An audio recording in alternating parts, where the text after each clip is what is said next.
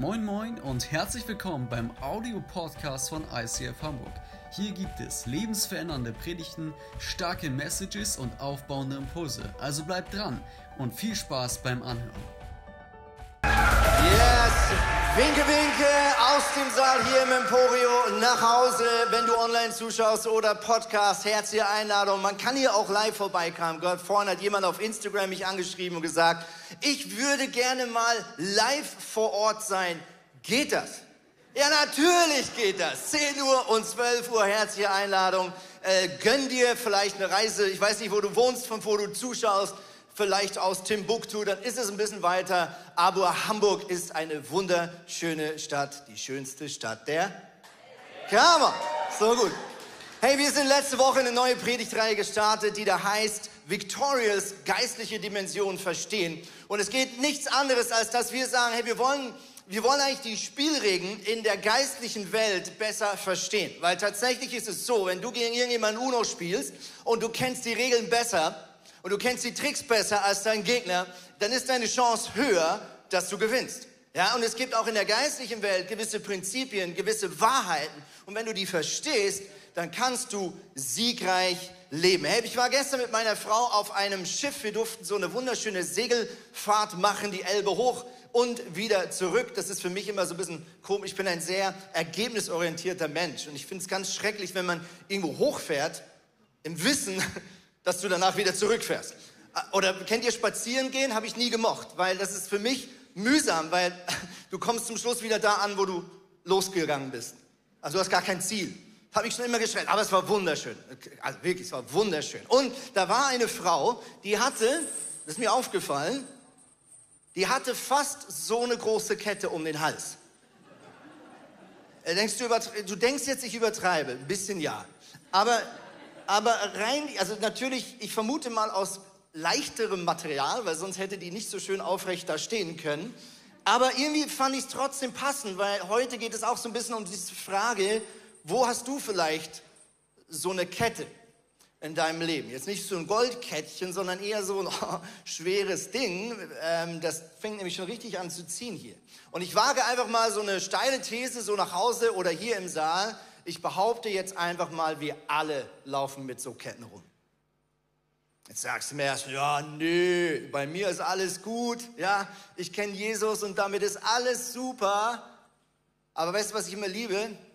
Sobald einer mal anfängt, ehrlich zu sein und zu sagen, wo vielleicht so eine Kette im Leben ist oder sich so eine Kette einschleicht, vielleicht ein Verhaltensmuster, wo du sagst, das mag ich nicht und irgendwie will ich das nicht und doch tue ich es wieder und plötzlich ja, bei mir ist so gerade zum Beispiel eine riesen Herausforderung. Ich gehe immer zu spät ins Bett. Wer, wer kennt das im Sommer? Ich gehe einfach, ich, es ist ja auch wahnsinnig lange hell hier oben.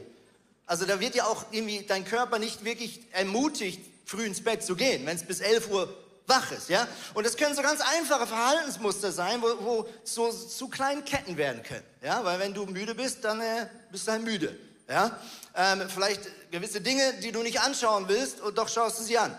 Es kann eine Kette sein. Vielleicht gewisse Dinge, die du isst und eigentlich willst du sie gar nicht essen, dann isst sie trotzdem. Kann eine Kette sein. Vielleicht aber auch so ein Muster, wie du mit anderen Menschen umgehst. Bist vielleicht nicht immer ehrlich.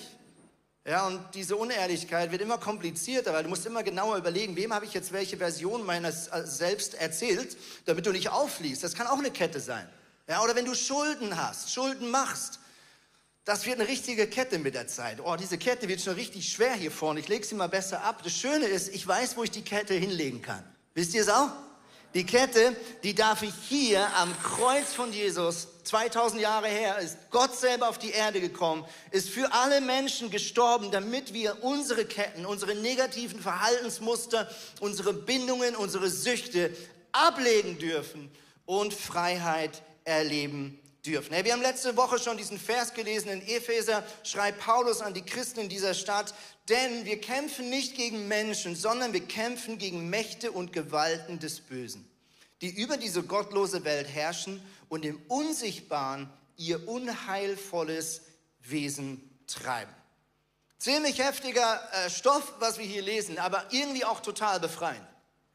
Und mir hilft das immer, wenn ich irgendwo im Sumpf bin, wenn irgendwo es vielleicht in einer Beziehung ein bisschen konfliktmäßig wird, dass ich mich daran erinnere, nicht, nicht mein Arbeitskollege ist das Problem, nicht meine Ehefrau ist das Problem, nicht mein Chef ist das Problem, nicht meine Nachbarin ist das Problem, sondern in Wirklichkeit, es steckt hinter all unseren Schwierigkeiten immer eine Person, die wirklich nicht gut ist für dein Leben. Die Bibel nennt ihn Teufel. Es ist nichts anderes als der Durcheinanderbringer. Das heißt, Diabolos, der bringt Dinge durcheinander in deinem Leben. Der will Beziehungen durcheinander bringen. Der will Prioritäten durcheinander bringen. Der will deine Gesundheit durcheinander bringen. Der will deine, deine Enzyme und alles, was in deinem Körper eigentlich Gutes geschehen soll, durcheinander bringen. Deswegen heißt er Diabolos. Er bringt Dinge durcheinander.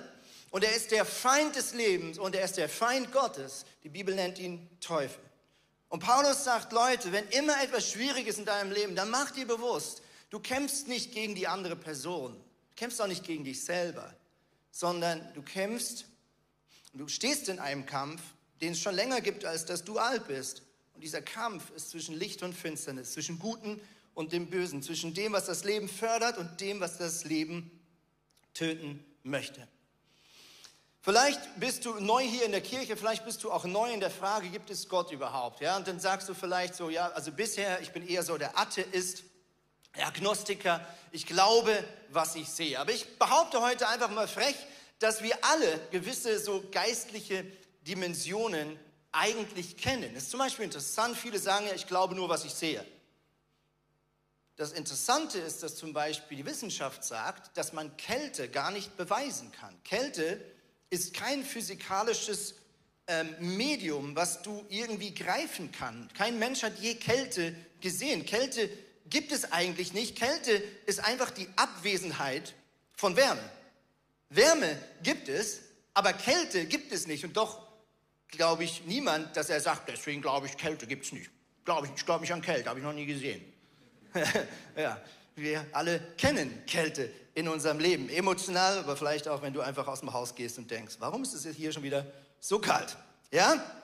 Aber vielleicht kennst du das manchmal auch in anderen Bereichen deines Lebens. Ja? Jemand äh, läuft dir auf der Straße entgegen und äh, die Person winkt vielleicht sogar und irgendwie schaust du die Person sogar irgendwie an aber irgendwie schaust du durch die Person durch. Ja, ist dir vielleicht gerade oben im Foyer geschehen, bist vielleicht nur so in Gedanken versunken, jemand winkt und du läufst einfach so durch wie so ein, so, ein Asozialer, ja, denkst du. Und jemand merkt, oh, sorry, ich habe irgendwie, ich war völlig in meinen Gedanken versunken, ja. Vielleicht ist das, was du manchmal übersiehst, doch einfach so eine rote Ampel, ja. Ähm, bei uns im Dorf wurde vor ein paar Wochen ganz gemein so ein Blitzer aufgestellt, am Orts, kurz vom Ortsausgang. Und wir wussten, dass er da ist. doch zweimal geschafft, ihn zu übersehen. Mein Auge hat ihn gesehen, mein Gehirn hat ihn nicht gesehen.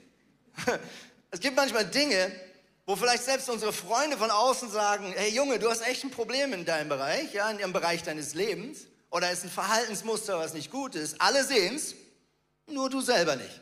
Kennst du das? Hm. Bei mir ist das manchmal die Butter im Kühlschrank. Haben wir Männer hier im Saal? Hände hoch. Kennt ihr das, für die, die verheiratet sind? Kennt ihr das, dass eure Frau euch einen Auftrag gibt? Kannst du bitte noch die Butter holen?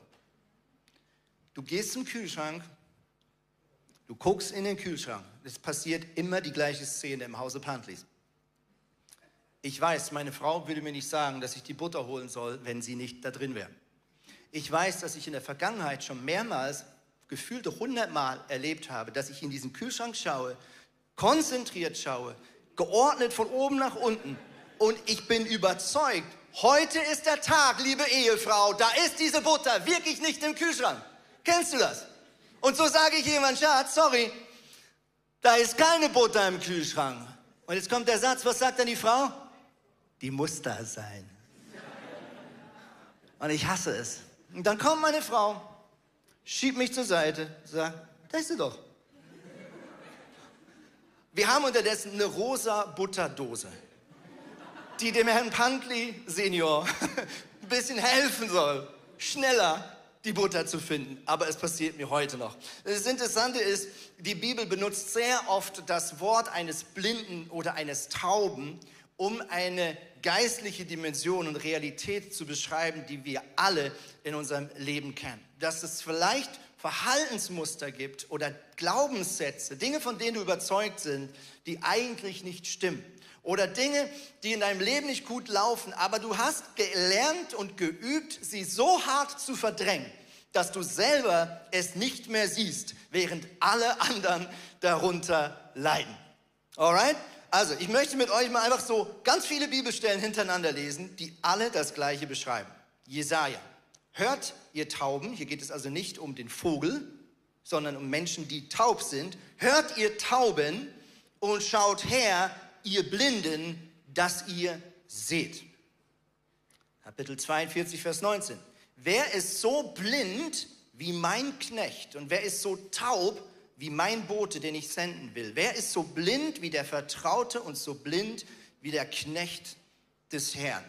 Spätestens jetzt wird sichtbar, dass selbst ein Knecht des Herrn, also jemand, der Gott zur Verfügung steht, als ein Prophet oder das Volk Gottes, trotzdem taub und blind sein kann für das, was Gott sagt und sichtbar machen möchte in deinem Leben. Jesaja 42, Vers 20. Du sahst wohl viel, aber du hast es nicht beachtet. Die Ohren offen, aber er hört nicht. Also du siehst etwas, aber du beachtest es nicht. Du schaust weg statt hin. Du hörst etwas, aber du hörst weg statt hin. Kennst du das? Jesaja 43. Es soll hervortreten das blinde Volk, das doch Augen hat, und die Tauben, also Menschen, die taub sind, die doch Ohren haben. Jeremia, anderer Prophet, gleiches Bild. Hört zu, ihr tolles Volk, toll ist hier altdeutsch für verrückt oder wahnsinnig, das keinen Verstand hat, die da Augen haben und sehen nicht, Ohren haben und hören nicht. Ezekiel, du Menschenkind, du wohnst in einem Haus des Widerspruchs. Sie haben Augen zu sehen und sehen nicht und Ohren zu hören und hören nicht, denn sie sind ein Haus des Widerspruchs. Ich glaube, wir alle sind manchmal ein Haus des Widerspruchs. Vielleicht bist du, äh, ja, Glauben erst am Abchecken und denkst so, ja, das nervt mich manchmal genau an den Christen. Ja, die sagen A, aber wenn ich deren Leben anschaue, machen sie B. Wir alle glauben, dass Gott unser Versorger ist, dass er die Quelle von allem ist, was wir im Leben brauchen. Und trotzdem klammern wir manchmal mehr als alle anderen an unserem Kontostand oder an der Frage, habe ich genug Geld oder fehlt mir noch irgendein Gadget in meinem Leben. Kennst du das? Ein Haus des Widerspruchs. Ich kenne das. Das Interessante ist, Jesus greift genau diese Dimension auf. Jesus war der Sohn Gottes, er kam auf diese Erde vor über 2000 Jahren. Er war Mensch und Gott zugleich. Und was er tat, bevor er diese finale, entscheidende Tat am Kreuz von Golgatha tat, hat er drei Jahre lang gelehrt, was das Zeug hält. Und was er gemacht hat, ist, er hat Geschichten erfunden, um den Menschen die Augen zu öffnen für das, was sie nicht gehört und gesehen haben. Jesus wirkte im damaligen Volk Gottes. Volk Israel hatte eine riesige Geschichte bereits mit diesem lebendigen Gott erlebt. Sie haben Propheten, sie haben Könige gehabt, sie haben eine riesen Ära hinter sich. Generationen an Generationen, die ganz viel über Gott schon gelernt haben. Die ganz oft schon erlebt haben, wie Gott ihnen die Augen öffnet. Und trotzdem, als Jesus kommt, sieht er wieder ein komplett erblindetes, taubes Volk. Und er sagt folgendes, deshalb rede ich in Gleichnissen, in Bildern, in Geschichten. Denn die Menschen sehen, was ich tue und sehen es doch nicht. Sie hören, was ich sage und hören und begreifen es trotzdem nicht. Und damit erfüllt sich an ihnen, was der Prophet Jesaja, haben wir gerade vorhin gelesen, vorausgesagt hat. Ihr werdet hören und doch nicht verstehen, sehen und doch nicht erkennen. Denn das Herz dieses Volkes ist hart und gleichgültig. Sie sind schwerhörig und verschließen die Augen. Deshalb sehen und hören sie nicht. Sie sind nicht einsichtig und sie wollen nicht zu mir umkehren. Darum kann ich ihnen leider auch nicht helfen und sie nicht heilen. Krass, was Jesus hier zitiert, ist eine krasse Aussage. Jesus sagt, guck, es gibt Bereiche in deinem Leben, da willst du nicht sehen. Da verschließt du die Augen, da willst du nicht hören. Da verschließt du deine Ohren. Und Jesus sagt, wenn du das machst,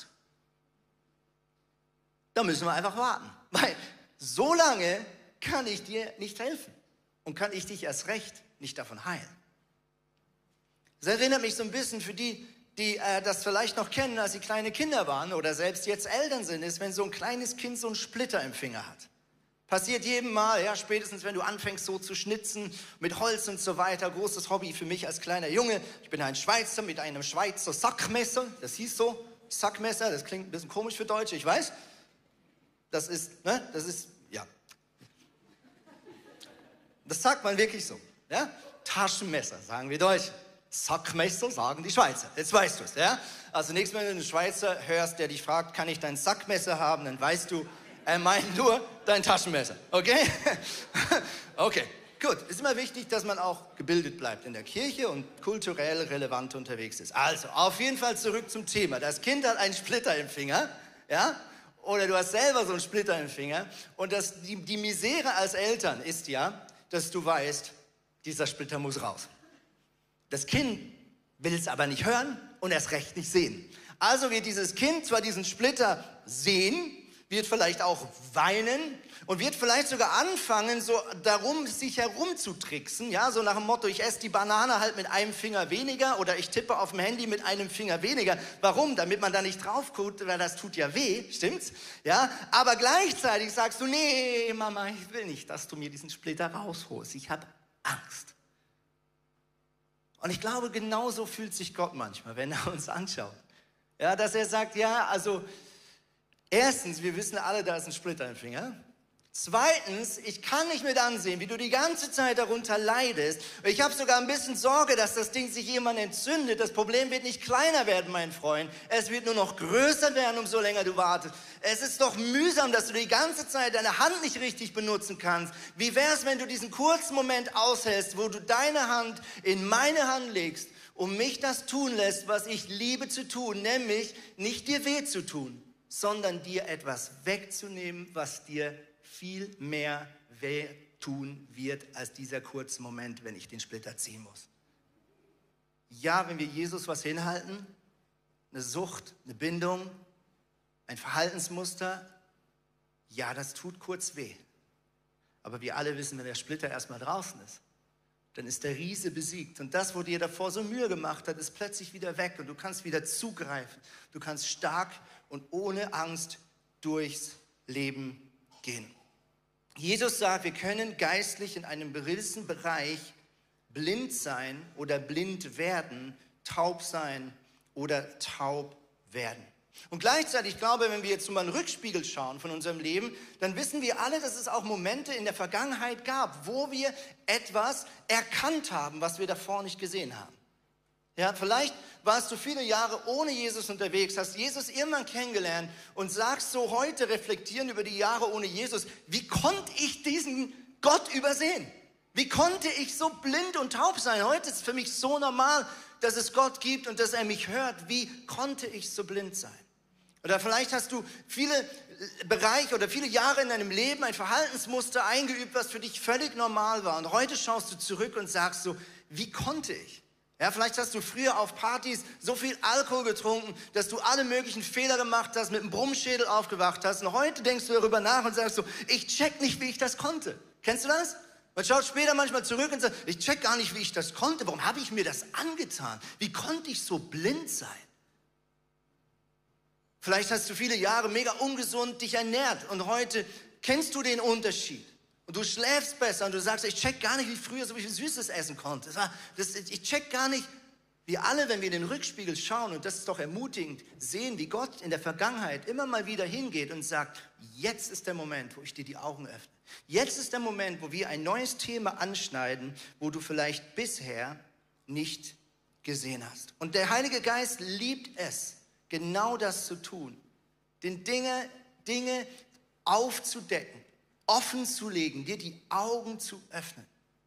Und ich möchte jetzt kurz beten, bevor wir weitermachen, dass Gott das bei jedem, egal ob zu Hause, im Podcast oder hier im Saal, heute tun darf. Und wenn du das möchtest, dann lass uns einfach kurz Jesus ein Zeichen geben, unsere Hand einmal hochheben und sagen, ich möchte das, Heiliger Geist, ich möchte, dass du jetzt kommst und in dieser Celebration, in dieser Predigt mir die Augen öffnest, da wo ich blind bin. Und ja, ich habe Angst davor, weil ich nicht weiß, was die Konsequenzen sind. Aber Jesus, du bist für mich du bist gut, du bist das Beste in meinem Leben. Und deswegen sage ich jetzt, Heiliger Geist, öffne mir die Augen, öffne meine Ohren, dass ich sehen kann, was du siehst. Im Namen von Jesus. Und wir alle sagen, so soll es sein. Amen. Markus 8, Vers 22. Als sie nach Bethsaida kamen, da wird von Jesus und seinen Jüngern gesprochen, brachten die Leute einen Blinden zu Jesus. Sie baten ihn, den Mann zu berühren und ihn so zu heilen. Jesus nahm den Blinden bei der Hand und führte ihn aus dem Dorf hinaus. Dann, lecker, strich er etwas Speichel auf seine Augen, legte ihm die Hände auf und fragte, kannst du etwas sehen? Warum Jesus hier Spucke und so, das ist eine andere Predigt, müssen wir ein andermal anschauen. Jetzt geht es um das, was als nächstes passiert. Okay? Also er legt die Hände auf, er macht ziemlich abgefahren Spucke und so, mh, lecker in die Augen. Okay, jetzt fragt er, siehst du was? Was sagt jetzt der Mann? Der Mann blickte auf und sagte, ja, ich sehe Menschen herumlaufen, aber ich kann sie nicht klar erkennen. Es könnten genauso gut Bäume sein. Hm. Zwischenstand. Er sieht etwas, aber es ist nicht klar, es ist verschwommen. Es sieht aus wie Bäume, irgendwie wie Menschen, irgendwie wie Bäume. Okay. Da legte Jesus ihm noch einmal die Hände auf und jetzt sagt er, der, und dann heißt es, jetzt sah der Mann deutlich, er war geheilt und konnte plötzlich alles ganz genau erkennen. Alright, dieses Wunder ist abgefahren. Kann es sein, dass Jesus hier zwei Wunder macht? Das zweite ist relativ klar, er hat physisch irgendeine Behinderung, irgendwas stimmt nicht in diesem Apparat zwischen Auge und Gehirn. Auf jeden Fall konnte der Mann nichts sehen. Und zum Schluss ist es geheilt. Aber dazwischen macht Gott noch irgendwie ein anderes Wunder. Und jetzt denkt vielleicht der eine oder andere, ja, ne, Jesus muss mehrmals beten. Jesus äh, hat nicht die volle Kraft, aber das wäre ein Riesenwiderspruch. Weil dann wäre das überall so. Das macht keinen Sinn. Das widerspricht den Aussagen von Jesus, es widerspricht allem anderen, was er getan hat. Ich glaube nicht, dass Jesus sich irgendwie versprochen hat oder dass er einen Fehler gemacht hat, so, ich habe Abakadabra statt Abakadabri gesagt und das ist dann ein anderer Trick. Ja, nein, so ist Jesus nicht. Das ist nicht einfach irgendein Zauberer. Der Typ weiß, was er tut, weil ist Gott. Ne? So, was passiert hier? Kann es sein, dass Jesus, bevor er die physischen Augen heilt, die geistlichen Augen dieses Mannes heilt? Kann es sein, dass bevor dieser Mann wirklich sehen, sehen kann, dass er eine geistliche Welt plötzlich erkennt? Er sagt hier, ich sehe verschwommen, es sieht aus wie Menschen, aber auch irgendwie wie Bäume. Es ist immer interessant, du kannst in der Bibel, wenn du Wörter nicht verstehst, immer einfach mal nachschlagen, wenn du ein Wort liest, warum Baum? Warum Baum? Warum nicht Schildkröte? Warum hat er Bäume gesehen? Dann gibst du das Wort einfach mal ein im Bibellexikon oder in dein Bible-Server-App, wo auch immer, und schaust mal, was du sonst noch an Versen findest. Du musst noch gar nicht außerhalb der Bibel schauen, sondern die Bibel legt sich sehr, sehr gut selber aus. An anderer Stelle. Warum? Weil hinter allen Büchern und allen Versen ist der eine gute Autor, nämlich der Heilige Geist. Wenn du ins Alte Testament schaust, wir nehmen uns jetzt nicht die Zeit, weil da will man ein bisschen zu viel Zeit liegen lassen. Du darfst das zu Hause gerne mal tun, dann wirst du sehen, dass Baum im Alten Testament, auch in der Offenbarung wieder, ganz oft für das geistliche Leben eines Menschen steht.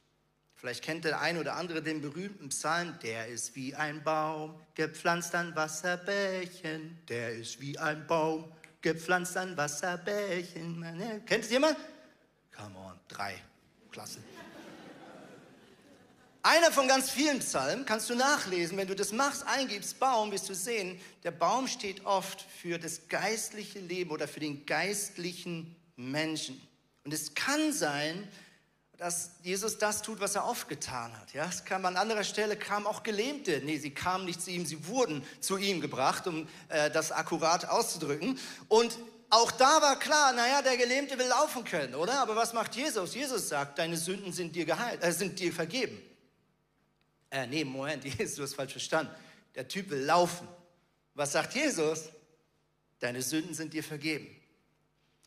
Jesus weiß, dass dein größtes Problem nicht die physische Blindheit ist. Jesus weiß, dass dein größtes Problem nicht die Rückenschmerzen sind. sondern Jesus weiß, dein größtes Problem ist geistliche Blindheit oder geistliche Teilblindheit. Das Gute ist, Jesus ist bei vielen von uns ins Leben gekommen. Wir haben Jesus angenommen, wir haben seine Vergebung von Kreuz von Golgatha in unser Leben aufgenommen. Die Bibel sagt, der Geist Gottes beginnt in uns zu wohnen und wir haben Zugang zum Allerheiligsten. Wir dürfen in Gemeinschaft mit Gott leben. Wir sind nicht länger getrennt durch unsere Sünde, durch unsere Fehler, sondern wir können wieder als neue geheiligte Menschen mit Gott leben. Okay? Good News. Großartige News. Paulus schreibt deswegen folgendes, 2. Korinther. Ja, wir alle sehen mit unverhülltem Gesicht die Herrlichkeit des Herrn. Wir sehen sie wie in einem Spiegel. Und indem wir das Ebenbild des Herrn anschauen, wird unser ganzes Wesen so umgestaltet, dass wir ihm immer ähnlicher werden und immer mehr Anteil an seiner Herrlichkeit bekommen. Diese Umgestaltung ist das Werk des Herrn, sie ist das Werk seines Geistes. Wir lesen den Vers jetzt gleich noch einmal. Aber vielleicht denkst du auch schon beim ersten Satz, das ist jetzt ein bisschen, das ist ein bisschen sehr positiv, Paulus. Wir alle sehen mit unverhülltem Gesicht die Herrlichkeit des Herrn. Also ich habe Jesus nicht live gesehen wie die Jünger damals. Wenn ich am Morgen aufstehe, dann steht jetzt nicht Jesus so komplett sichtbar vor mir, dass ich sagen könnte, wir alle stehen mit unverhülltem Gesicht vor seiner Herrlichkeit. Denkst du das auch? Was meint Paulus hier. Wir alle sehen mit unverhülltem Gesicht die Herrlichkeit des Herrn. Wir sehen sie wie in einem Spiegel. Und indem wir das Ebenbild des Herrn anschauen, wird unser ganzes Wesen so umgestaltet, dass wir ihm immer ähnlicher werden und immer mehr Anteil an seiner Herrlichkeit bekommen. Diese Umgestaltung ist das Werk des Herrn. Sie ist das Werk seines Geistes. Ich möchte dir heute folgende These mitgeben. Jesus steht sehr wahrscheinlich jeden Tag in deiner Wohnung und du läufst dran vorbei. Jesus ist das Wort Gottes. Jesus ist das Wort Gottes. Für die, die dieses Buch kennen, das ist die Bibel, die Gott uns mit auf den Weg gegeben hat. Jetzt sagst du, hm, stimmt das wirklich? Johannes, einer der vier Berichtsschreiber, die über das Leben von Jesus berichten, beginnt seinen Bericht mit dem folgenden Prolog. Am Anfang war das Wort. Das Wort war bei Gott und das Wort war Gott selbst. Von Anfang an war es bei Gott. Alles wurde durch das Wort geschaffen, nichts ist ohne das Wort entstanden. In ihm war das Leben und dieses Leben war das Licht für alle Menschen. Es leuchtet in der Finsternis. Und die Finsternis hat es nicht auslöschen können. Und das Wort wurde Mensch und lebte unter uns. Wir selbst haben seine göttliche Herrlichkeit gesehen. Eine Herrlichkeit, wie sie Gott nur seinem einzigen Sohn Jesus Christus gibt. Und dann heißt es, in ihm sind Gottes Gnade und Gottes Wahrheit zu uns gekommen. In ihm sind Gottes Gnade und Gottes Wahrheit zu uns kommen. Herr, wie wäre es, wenn wir anfangen würden, am Morgen früh, am Abend spät, wann immer du einen guten Zeitpunkt findest, du anfängst, die Bibel aufzuschlagen und dieses Buch nicht liest wie irgendwie Berichte von Menschen, die vor langer Zeit gelebt haben und irgendwas anscheinend mit Gott erlebt haben, sondern wenn, wie wäre es, wenn du anfängst, dieses Buch zu lesen mit dem Glauben, ich sehe hier in die Herrlichkeit, in das Gesicht von Jesus Christus. Wie wäre es, wenn du anfängst, diese Zeilen zu lesen und zu sagen, Gott, hinter diesen Zeilen verbirgt sich dein Wesen, deine Denkweise, deine Glaubenssätze, deine Wahrheiten. In diesen Zeilen verbirgt sich deine Leidenschaft, deine Liebe für den Mensch. Und wie wäre es, wenn wir anfangen zu glauben, dass wenn wir in diesen Blättern hier rumblättern und anfangen zu lesen mit Glauben und vom Heiligen Geist erfüllt, das haben wir vorhin gelesen, das ist das Werk des Heiligen Geistes. Wie wäre es, wenn wir anfangen, so die Bibel zu lesen, wie ein Spiegel, wo du plötzlich sagst, oh, was ist das denn? Habe ich da, ja, ich habe ja was zwischen den Zehen. Da grüne Neune und hier oben ist eine Augenbraue viel zu lang. Kennst du das? Wenn du über 40 bist, dann kennst du das. War gestern beim Friseur. Immer wenn er an meine Augenbrauen geht, dann weiß ich, ich bin alt. Hat er vor fünf Jahren noch nicht gemacht. Jetzt macht das plötzlich. 43 bin ich. Also, zurück zum Thema.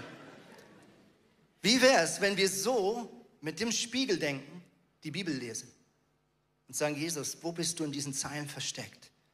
Was darf ich über dich neu verstehen? Und wenn wir die Liebe Gottes sehen, wenn wir die Wahrheit Gottes sehen, und wenn wir diese Qualitätsmerkmale Gottes sehen, dann sehen wir plötzlich unsere Fehler, unsere Unzulänglichkeiten. Und unsere Lügen, die wir geglaubt haben, werden plötzlich offenbar. Wie ist es besser zu geben als zu nehmen? Echt jetzt? Ich dachte, das wäre andersrum. Wie es liegt ein Segen darauf, wenn ich mich für Schwache einsetze, anstatt einfach die Ellbogen aufzufahren? Das ist besser, komme ich weiter im Leben? Echt, das wusste ich gar nicht. Wie ich, mein Vermögen wird größer, wenn ich gebe? Das ist mega unlogisch, dachte ich. Aber steht hier. Das sind nur drei Beispiele von ganz vielen. Versteht ihr, was ich meine? Wir fangen an, Wahrheiten zu lesen wie Thesen. Und manchmal ballern die vorne in unsere Lügen rein und du denkst, Moment, einer muss hier komplett falsch liegen. Und das heißt hier, wir haben es gerade gelesen, in ihm, durch das Wort Gottes, durch Jesus Christus ist Gottes Gnade und Wahrheit zu uns gekommen. Was bedeutet das? Gottes Gnade und Gottes Wahrheit. Das ist so wichtig. Wir haben oft ein einseitiges Verständnis von Gott. Der Teufel versucht oft, die eine Wahrheit auszublenden, damit wir nur noch die andere sehen. Also, ich möchte dir zwei Dinge über Gott sagen. Erstens, die Bibel sagt im 1. Johannesbrief, Gott ist die Liebe. Gott ist die Liebe. Agape ist hier das griechische Wort. Es steht exklusiv nicht für Sympathie oder Liebe, die ein Mensch für einen anderen Mensch empfindet, die wir alle wissen, seine Grenzen hat, egal wie verliebt du bist, wir alle wissen, du kannst plötzlich an den Punkt, wo du denkst, ich habe die Liebe nicht mehr. Aber Gott ist nicht so, er ist Agape. Und die Bibel sagt, Gott ist die Liebe. Von ihm kommt alle Liebe. Alles Gute kommt von ihm. Er ist, er ist das volle Maß, ohne ein Limit, ohne eine Einschränkung. So, das ist das Erste, was die Bibel sagt.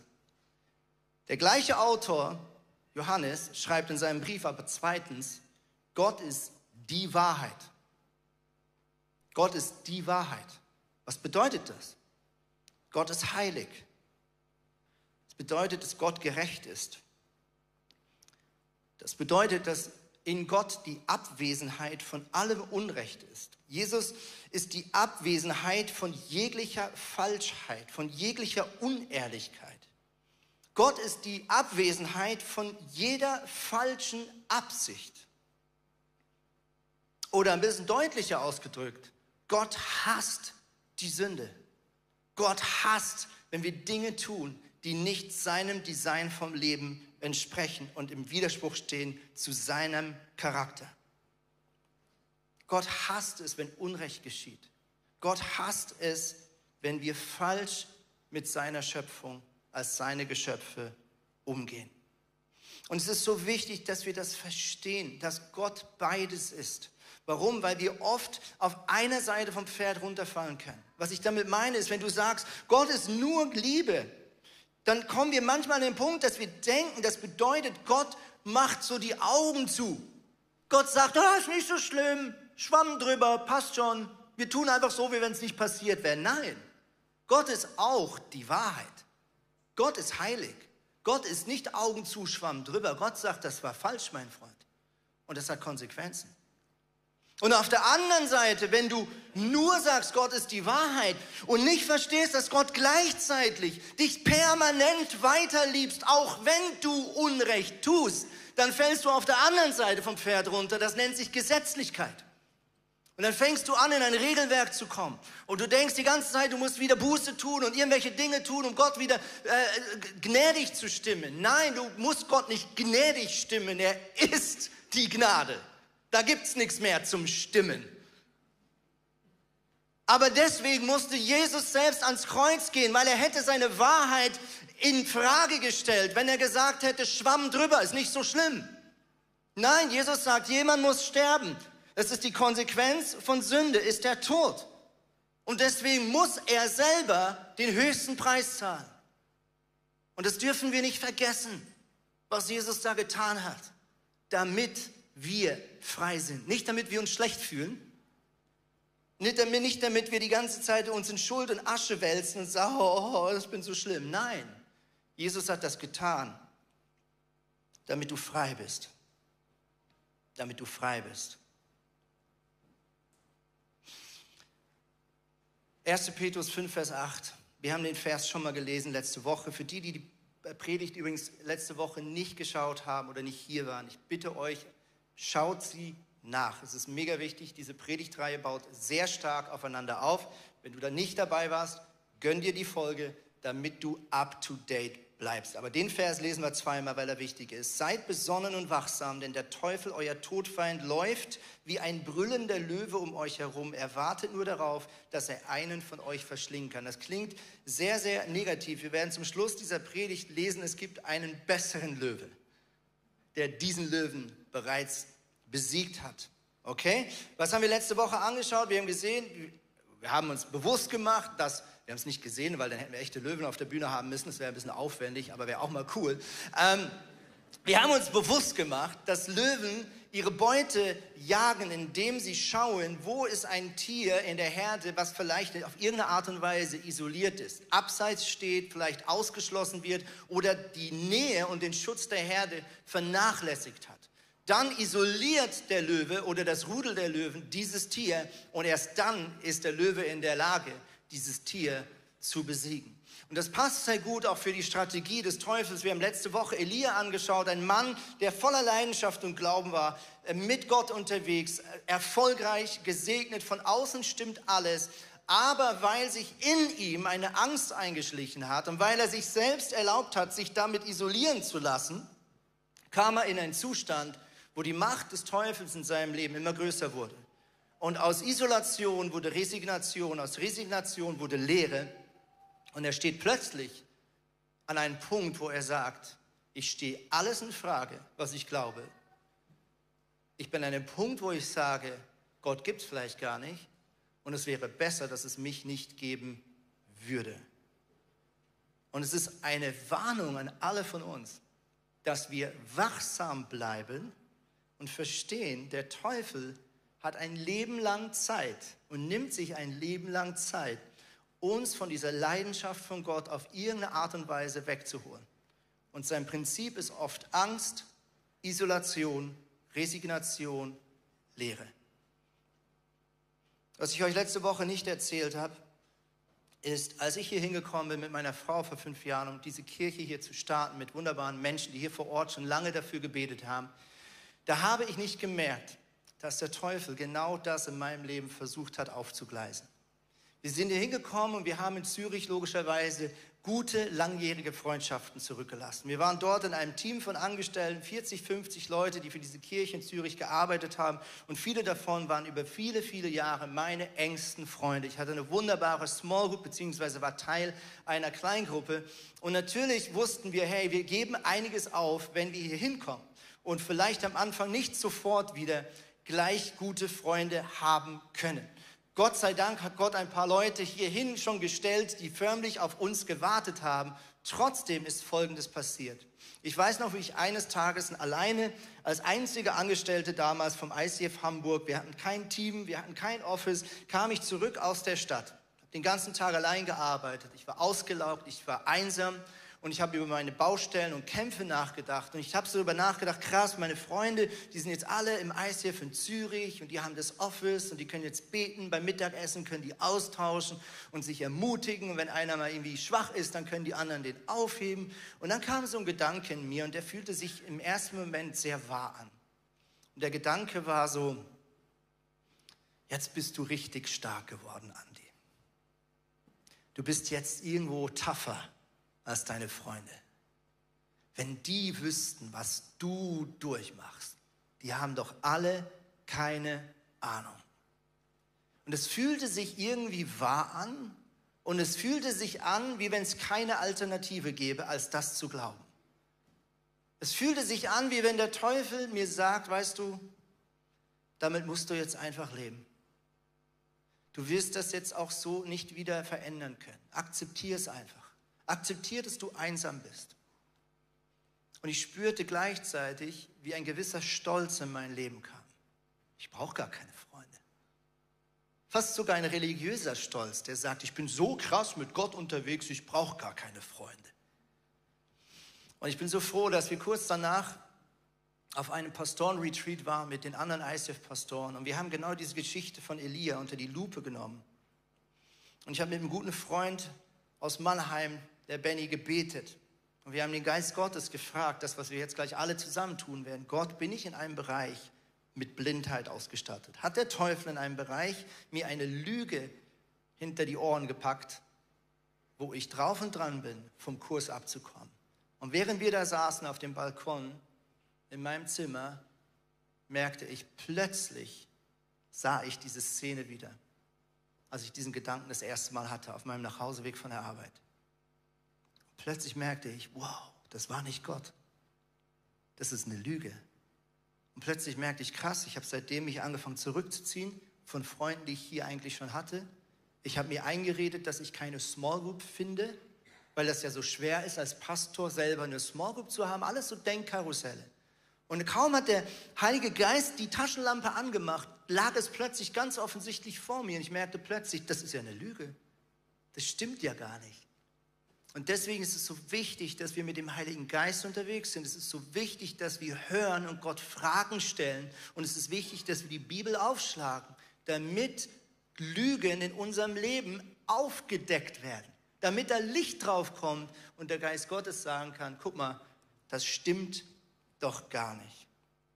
Ich freue mich, dass ich jetzt zum Schluss dieser Predigt eine Frau auf dieser Bühne willkommen heißen darf. Sie gehört gefühlt zu den allerersten Tagen unserer Kirche. Du wohnst zwar unterdessen mit deinem Mann in Berlin, aber ich bin so froh, dass du ausgerechnet heute hier bist, um diese Story zu erzählen. Jacqueline, komm hoch, lass uns ihr Applaus geben.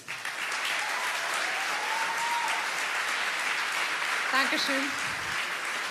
Danke, Andi. Ja, genau. Ich wollte euch einfach mitnehmen in ein persönliches Zeugnis ähm, aus meiner Vergangenheit, wo Gott mich sehr aufmerksam gemacht hat auf einen großen Minderwert in meinem Leben. Und ich, meine Vergangenheit ist so ein bisschen, dass ich in der Schule gemobbt wurde. Meine Lehrer hat immer gesagt, ich bin sehr dumm und wenn, wenn eine dumme Fragen stellt, dann bin ich das. Und äh, auch aus meiner Familie kamen sehr viel Lügen, dass ich nicht genug bin. Und ähm, ich war in Amerika und mein Gastvater hat immer über mich ausgesprochen, was ist denn nur falsch mit dir? Irgendwas ist nicht richtig mit dir, du bist doch nicht ganz okay.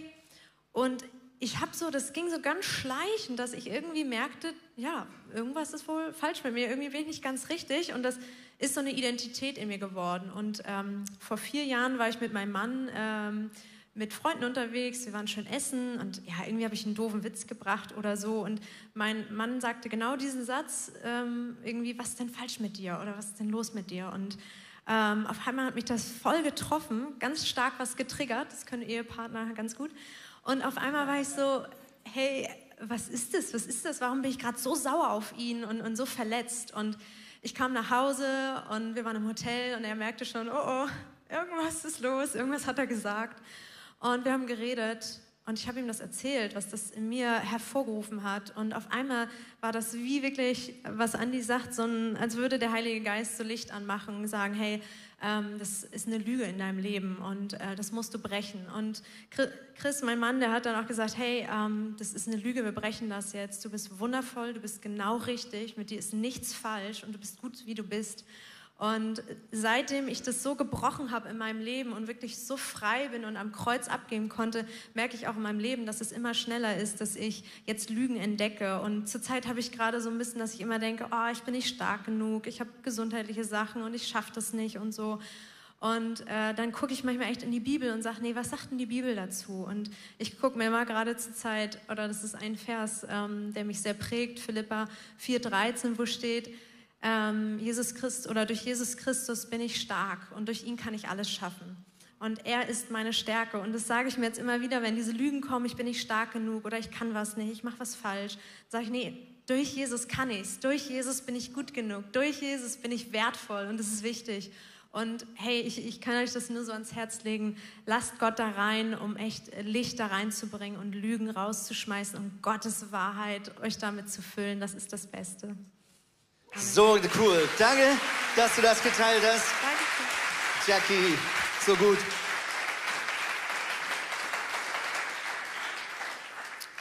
Wir haben es vorhin gehört, der Teufel wird als Löwe beschrieben. Das Gute ist, die Offenbarung, das letzte Buch der Bibel, lässt uns wissen, dass es da einen Löwen gibt, der alles bereits besiegt hat. Dieser äh, Löwe heißt Jesus Christus. Vielleicht können wir das noch kurz mit einbinden. Da heißt es in der Offenbarung 5, Vers 5, doch einer der Ältesten sagte zu mir, weine nicht, denn einer hat den Sieg errungen. Der Löwe aus dem Stamm Juda, der Spross, der aus dem Wurzelstock Davids hervorwuchs. Jesus stammte ab vom König David, deswegen hier dieser Link. Einer hat den Sieg errungen. Einer hat den Sieg errungen. Vielleicht bist du in dieser Predigt an die eine oder andere Niederlage in deinem Leben erinnert worden. Vielleicht haben wir heute echt einmal so die Taschenlampe drauf gehalten, auf Bereiche, wo du sagst, da gucke ich lieber weg, da denke ich lieber nicht zu viel drüber nach, auf das bin ich nicht so stolz. Und ich möchte dir zum Schluss zusprechen. Victorious bedeutet, dass du in dieser Identität lebst, dass Jesus Christus an deiner Stelle gesiegt hat. Ich habe jetzt ganz spontan, das kommt mir einfach in dem Moment, so ein Champions League-Finale im Kopf. Du bist vielleicht dieser eine Spieler, der verletzt wird während dem Spiel. Du wirst rausgetragen, du bist am Boden zerstört, ihr steht 2-0 zurück. Aber der, der für dich eingewechselt wird, schießt drei Tore, du gewinnst. Und wenig später stehst du in dieser Menge der tobenden, feiernden Männer und stemmst diesen Pokal hoch und sagst, wir haben gesiegt.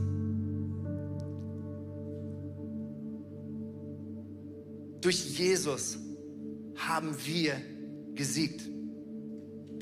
Durch Jesus bist du ein Sieger.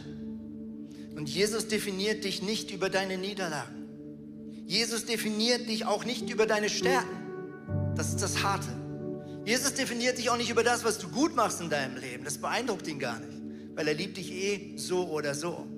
Sondern Jesus definiert dich durch das, was er für dich getan hat. Und deswegen ist deine Identität nicht deine Niederlagen, nicht deine Scham, nicht deine Fehler, sondern deine Identität ist das, was Jesus für dich ist. Und das bedeutet, Wahrheit anzunehmen. Ich bin vergeben. Ich bin geheiligt. Ich bin geliebt. Mit mir stimmt was. Und zwar eine Menge. Ich bin freigesprochen. Ich bin stark. Ich bin ein Überwinder. Ich möchte mit dir für einen kurzen Moment die Augen schließen. Du kannst das zu Hause machen, genauso wie hier im Saal. Wir werden gleich unser Handy zücken, aber bevor wir das tun, machen wir kurz unsere Augen zu. Und ich möchte hier einfach so stellvertretend für jeden von euch an das Kreuz sitzen. Stell dir vor, hier sitzt jetzt genau eine Person, das bist du. Und Jesus, der sitzt auch an dem Kreuz. Er ist wieder auferstanden, der hängt da nicht mehr, ist alles erledigt. Aber er sagt, hey, kann es sein, dass Sachen gibt, die du noch nicht am Kreuz abgelegt hast? Kann es sein, dass du mit Dingen rumläufst, die ich schon längstens eigentlich rausnehmen wollte, aber du lässt mich nicht, so wie du mit dem Splitter einfach weiter rumläufst? Und während wir alle die Augen geschlossen haben, wenn du das möchtest, dann bitte ich dich, dass du jetzt dem Heiligen Geist Folgendes sagst. Heiliger Geist, öffne meine Augen.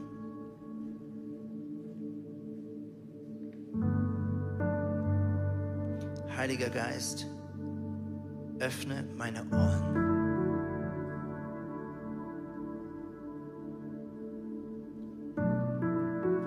Und jetzt bitte ich dich, Jesus, für jede einzelne Person, dass du Lügen, die wir glauben, aufdeckst. Du das möchtest, dann sage jetzt ganz persönlich dem Heiligen Geist, öffne mir die Augen für Lügen.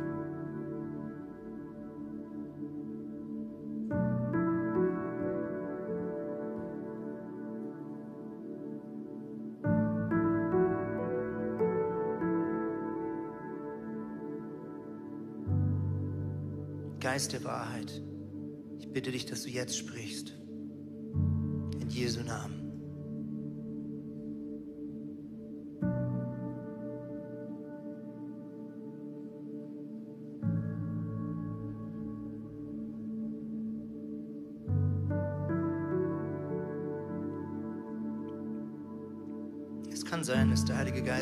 Etwas erinnert in deiner Vergangenheit. Etwas, was du vielleicht oft über dir selber aussprichst oder jemand mal ausgesprochen hat. Vielleicht ist es so ein Glaubenssatz. Ich komme zu kurz. Ich kann das und das nicht. Jetzt wollen wir noch was machen, weil Tausch am Kreuz bedeutet ja nicht, dass wir einfach was ablegen, und dass wir Lügen ablegen, sondern wir fragen jetzt den Heiligen Geist, Heiliger Geist, welche Wahrheit habe ich bisher übersehen? Welche Wahrheit möchtest du mir heute an diesem Kreuz als Tauschgeschäft mitgeben? Welche Wahrheit macht mich freier? Heiliger Geist, ich bitte dich jetzt nochmal, dass du jetzt sprichst, Geist der Wahrheit. Öffne unsere Augen, öffne unsere Herzen.